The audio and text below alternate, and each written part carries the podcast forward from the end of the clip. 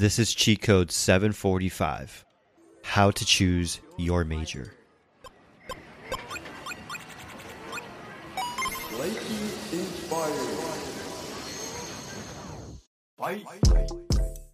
Welcome to Declassified College, a podcast where we give you all the cheat codes needed to pass this level in your life.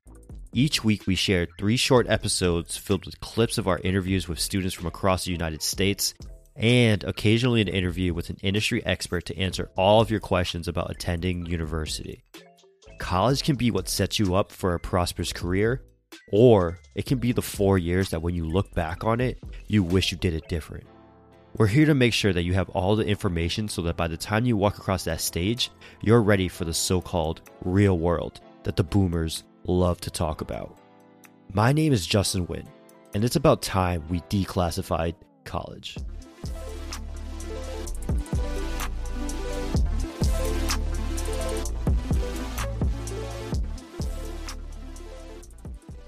You're 18 years old, you just got your SAT scores back, and now it's time to start applying for colleges you get the application to your top five universities, you're going through it, and one of the questions that it asks you is, What is your major?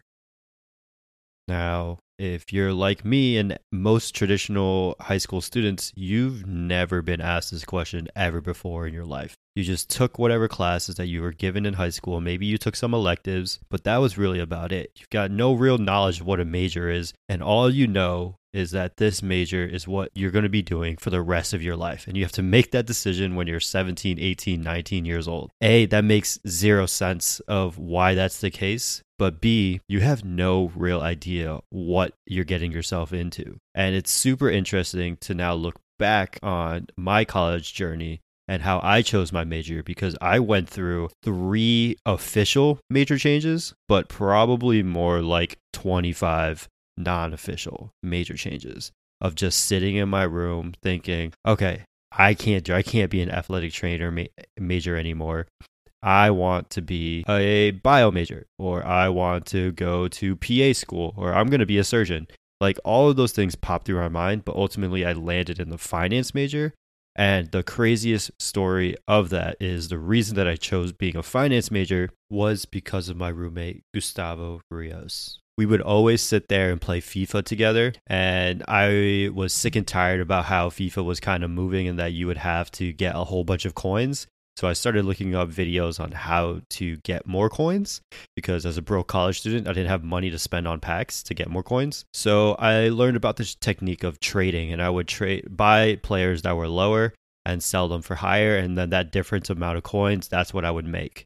And long story short, I traded to over a million coins in about three months. And my roommate was like, Holy crap, dude, you can do this in real life.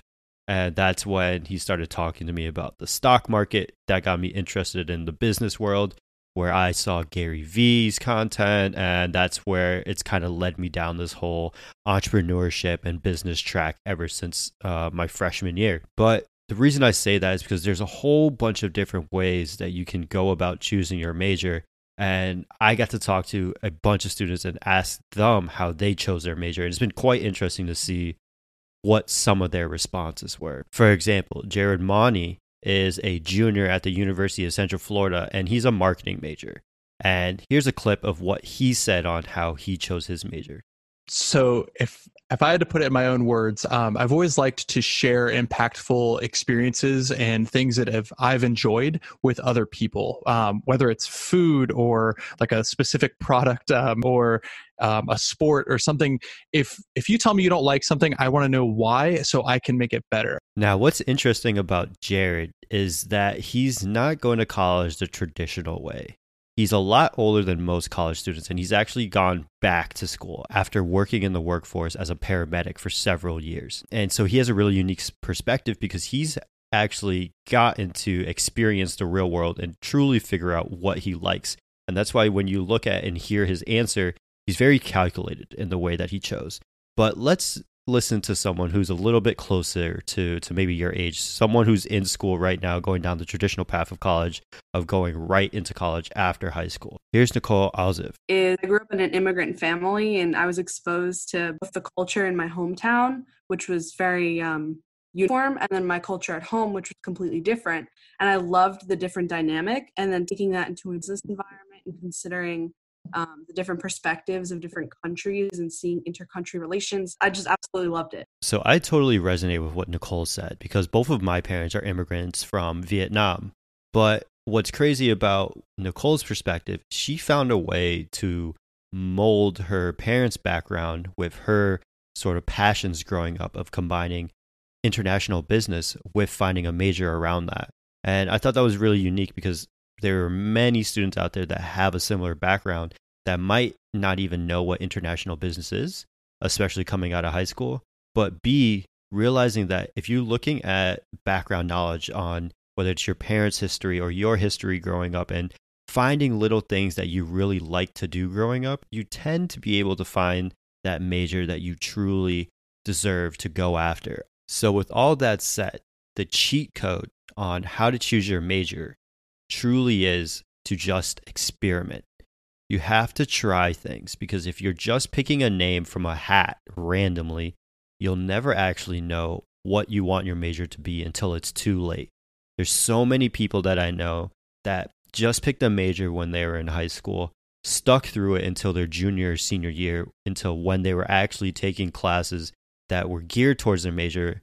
That's when they realized that that major wasn't for them but they were already so deep in their major, so many thousands of dollars in debt that they couldn't necessarily turn around, or it wasn't easy for them to turn around because they would have had to add another two to three years on top of what they've already been in school. Don't put yourself in that position. Test early. Those first one to two years in college, try as many things as possible. Try that unpaid internship because you can afford to do it. Volunteer shadow as many people as possible. I know these are things that you've probably heard in the past, but there's a reason that you've heard it because it's so important to actually understand what you're doing. Choosing a major doesn't have to be hard. It just takes more time than what most people think it takes. And always remember, if you're too far gone into your degree and you can't see yourself turning back and adding another two to three years to change it, or you've already graduated with a degree and you're not using it in your job, only about 27% of people who graduate have a job using their degree. So until next time, peace. If you've liked any of the cheat codes that we've given out, please hit that subscribe button and give us a review on iTunes. Each review helps us grow and make sure that more people learn these tips. We love to hear from you all, so make sure you check out our website www.getchogrindup.com and follow us on all social media platforms at Get Yo Grind Up. That's G E T C H O G R I N D U P. Michelle's DMs are always open, so make sure you slide into them and tell her how much you're loving the Get Yo Grind Up podcast. Until next time, get yo grind up. Peace. Knockout. You